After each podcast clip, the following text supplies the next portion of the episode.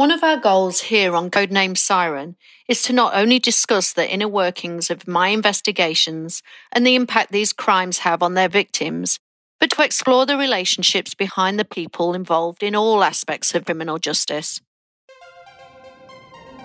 Today I'll be talking to Chris, our favourite former career criminal, about a subject we've bonded on over the years parenting we'll take a look at how being raised by a criminal has impacted his daughter's life and the many ups and downs of parenting on the other side of the law. From Storic Media, you're listening to Codename Siren, a true crime podcast with Nina Hobson.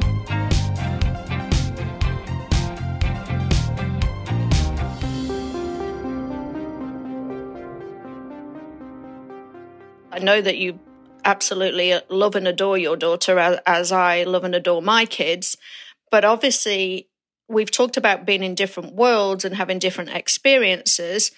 And because our worlds are so intense, there's got to be some differences around how you bring your kids up.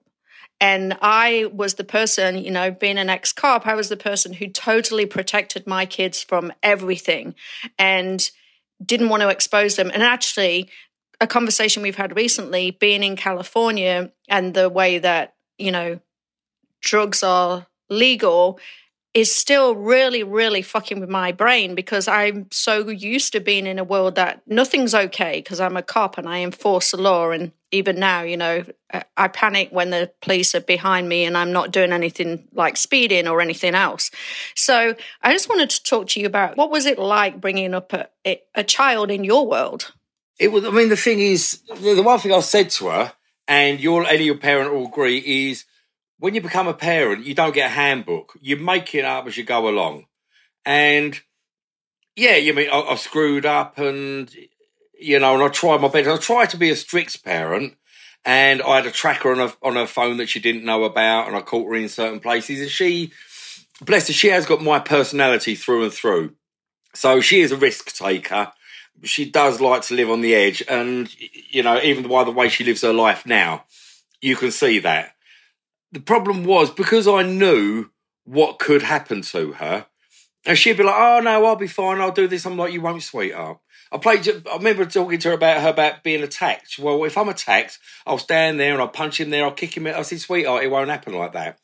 The reality, and I showed her a video of a woman walking down the street, and this guy comes up behind her, literally smashes this woman's face into a wall, uh, and kicks the shit out of her. I said, "That is the reality of how it's going to be." So I try to sort of get rid of that confidence that she had, as in I could hang about these dangerous places. But then again, I was very, you know, I, I, I tried to be, I was completely honest with my daughter about what I got up to. She, she didn't know the details, but she knew that our life was slightly different to everybody else's. I, funny enough, I discussed this with her um, yesterday little things. I mean, she, she reminded me of one thing. She goes, Dad, do you remember that time when she would have been about 12 and I was taken to school. I said, Oh, by the way, sweetheart, um, if I don't pick you up from school tonight, it means I've been arrested. So there's twenty pound. Get a taxi home and let yourself in. And then, uh, and it was for me that was just a normal. She's like, "Oh, okay, Dad." And she was so blasé about things. I remember when she was about probably about four or five years old. Was in this this cafe eating dinner, and I was doing some debt recovery work and there's a guy that was really pissing me around. And I'm on the phone to him and I'm threatening him. And I can remember saying to him, I'll fucking find you, I'll come down on you like a ton of fucking bricks. And I've literally cleared this calf.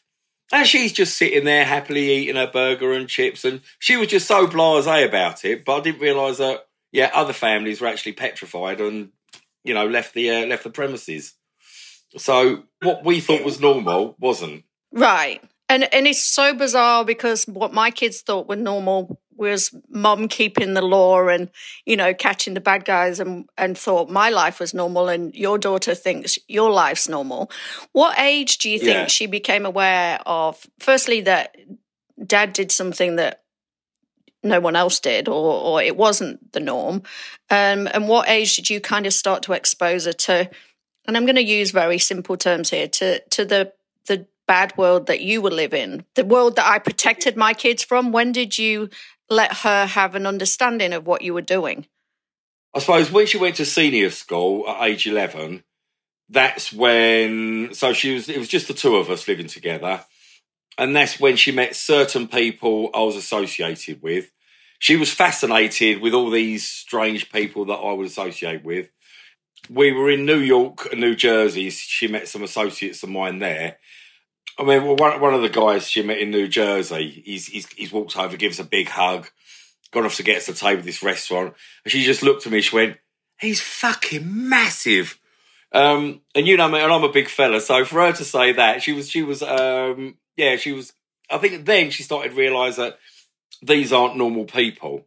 So I'd say, yeah, around about sort of 11 years old, she said to me once, this was quite funny. So we never lie to each other. Um, we've always been, and I've, and I've always said I'll never lie to you. And she must have been about 12 years old. She came downstairs, she went, Dad, can I ask you a question? I said, Yes, sweetheart. She goes, Did you rob two banks? And I said, What do you say, two? No, I'm thinking, You've overheard something. She went, Oh, nothing. I just, I said, Well, this one, it's not how it looks. Um, I'm not going to lie to you, but can we discuss it another time, please?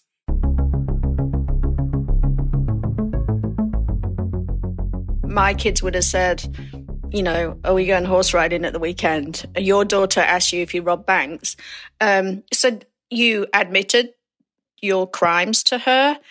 Did you? And and I want to talk more about this because I don't think it's a, an area that we've covered. I mean, my perception of the police is probably very different to your perception of the police.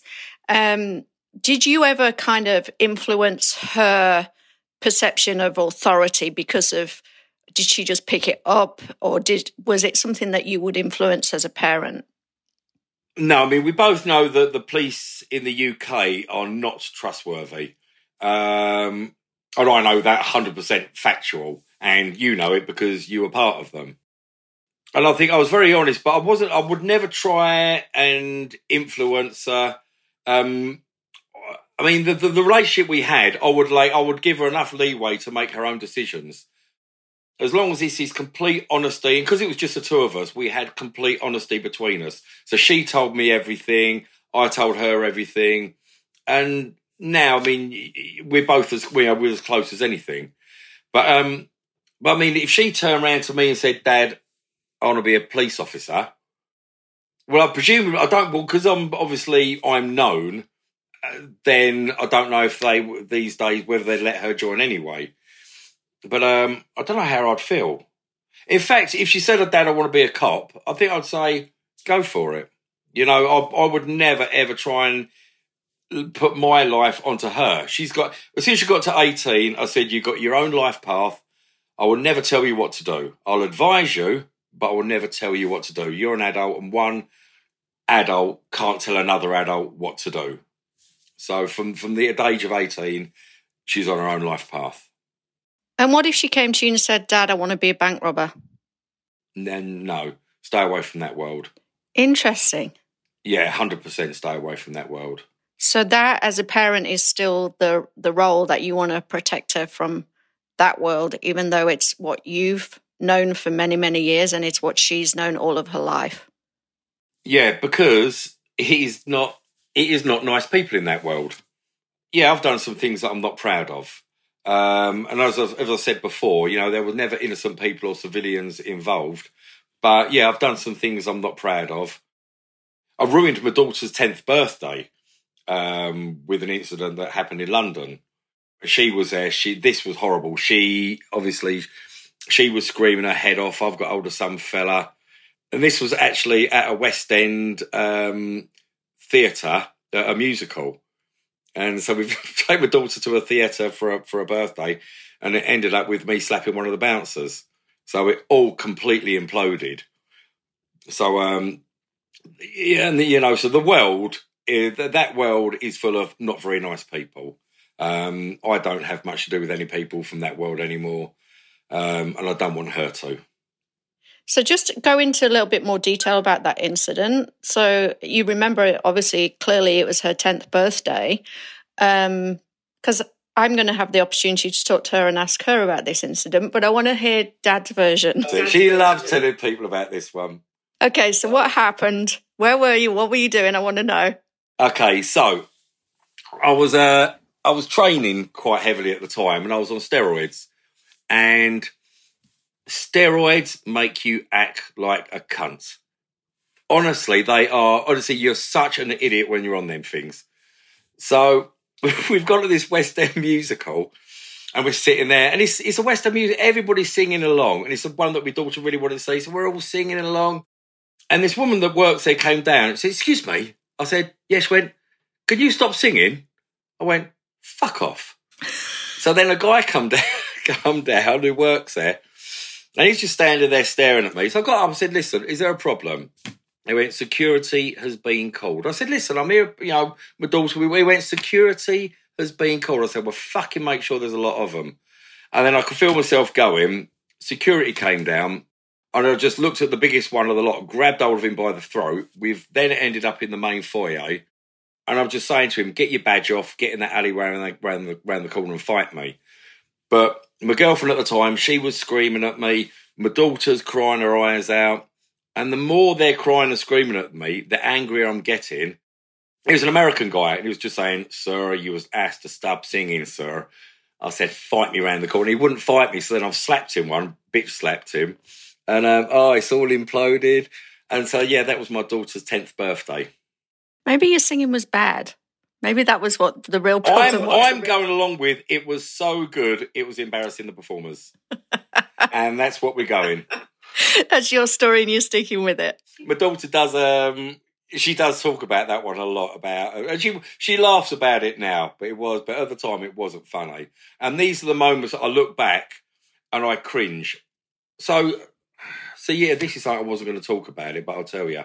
About two or three years ago, I was having a chat with her, and she said about there was so much anger around in her childhood. And I thought, and she was complaining about, you know, eh, you were just so angry at people, and there was this and that. And I thought, oh, I've done everything for you. I absolutely changed my whole life, brought you up, took you around the world, done everything for you. But I didn't say anything. I thought about it over the next 48 hours, and I thought, no, you're right. When I think back, there were so many incidences like, you know, she's heard me threaten people, um, she's seen me slap people. So I actually said to her, I said, babe, I've just sent you an email. Please read. I sent her a long email saying, um, "Look, you're 100 percent right. I hold my hands up. You're completely right, and all I can say is." I'm so so sorry. I'm not going to come up with any excuses about anything apart from I'm sorry. I wish I could. I wish I could have done it differently. And she went, Dad, I'm the best childhood ever. She goes, but because you acknowledged it, it's just made it all better. And we've never had to speak about it again. And she was, that, you know, and we're so close. But I think rather than denying it and and arguing the toss, I think owning up to it, owning it, and acknowledging it, that kind of made all the difference to her.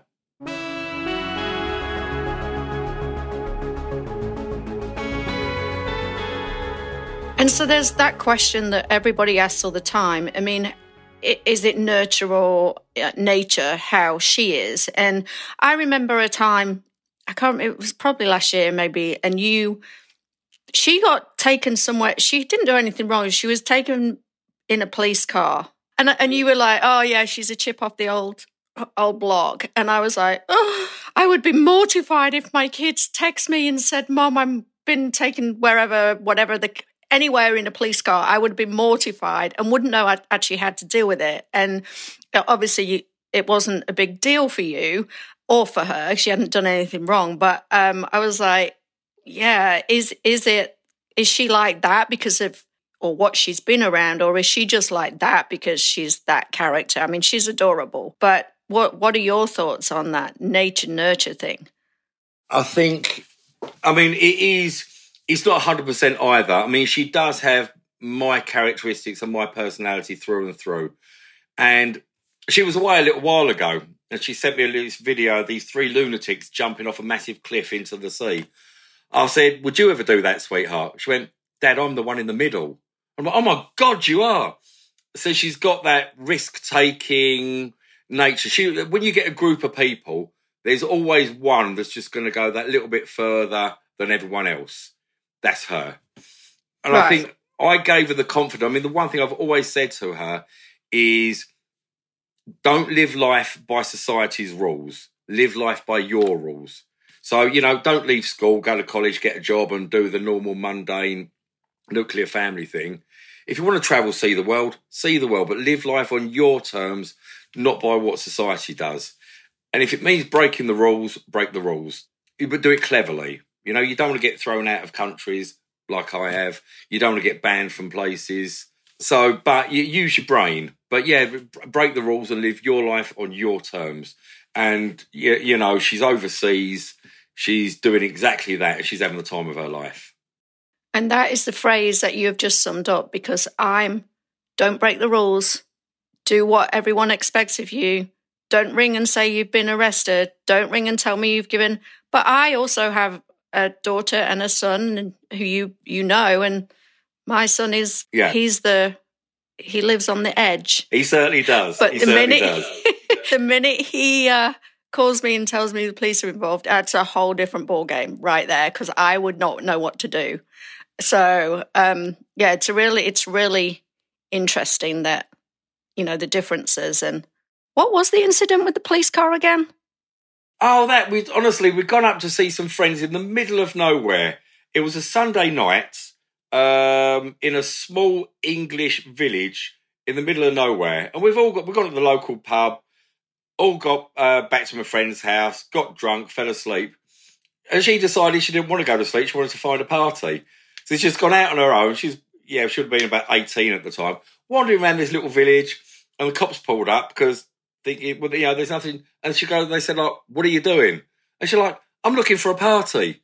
And they're like, oh, for fuck's sake, get in. Where are you staying? So it was, it was that. I think they were just looking at her thinking, she's not a criminal. She's a fucking idiot.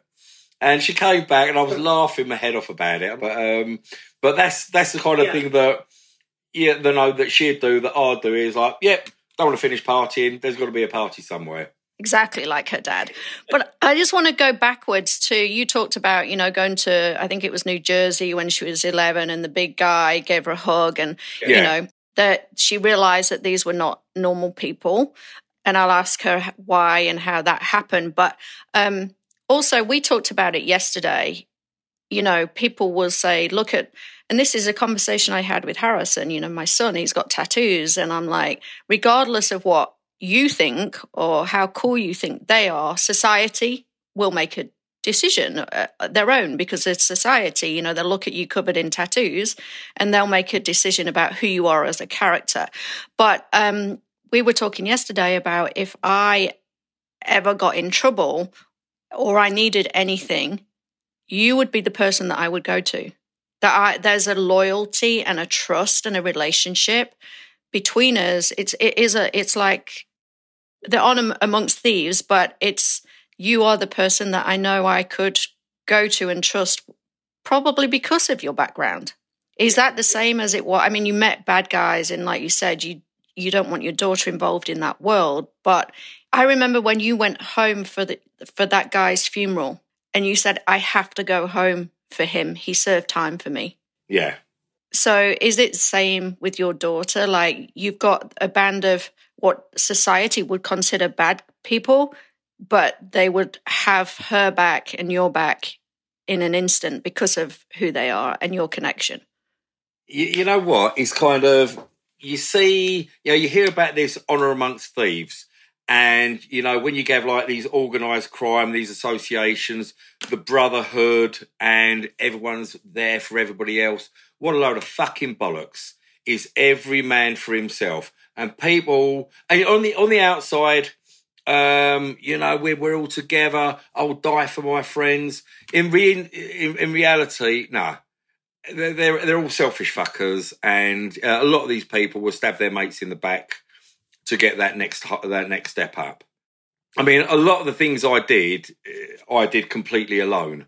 Um, and when I was associated with some other people, I still had my own things going, and you know, I didn't get them involved in my things um, because the things I had with other people, you're just asking for trouble.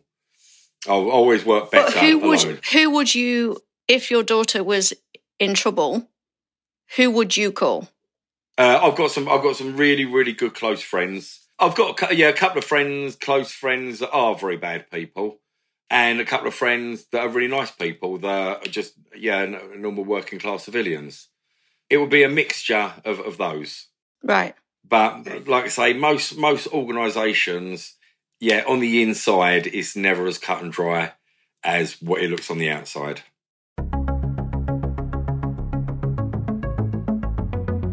Despite his criminal background and less than conventional lifestyle, Chris has made parenting as much of a priority as any good father. In some ways, his involvement with the criminal underworld has given him a unique insight as to how to protect his daughter from the many predatory situations that all kids face. He definitely lives by his own code, but that hasn't stopped him from raising a wonderful young woman that loves him very much. On next week's episode, we'll continue the conversation with Chris's daughter Robin, get her unique perspective on what it was like growing up in this kind of environment, and talk about the many ways her upbringing was very different from that of my kids. Until next time, I'm Nina Hobson, and this has been Codename Siren.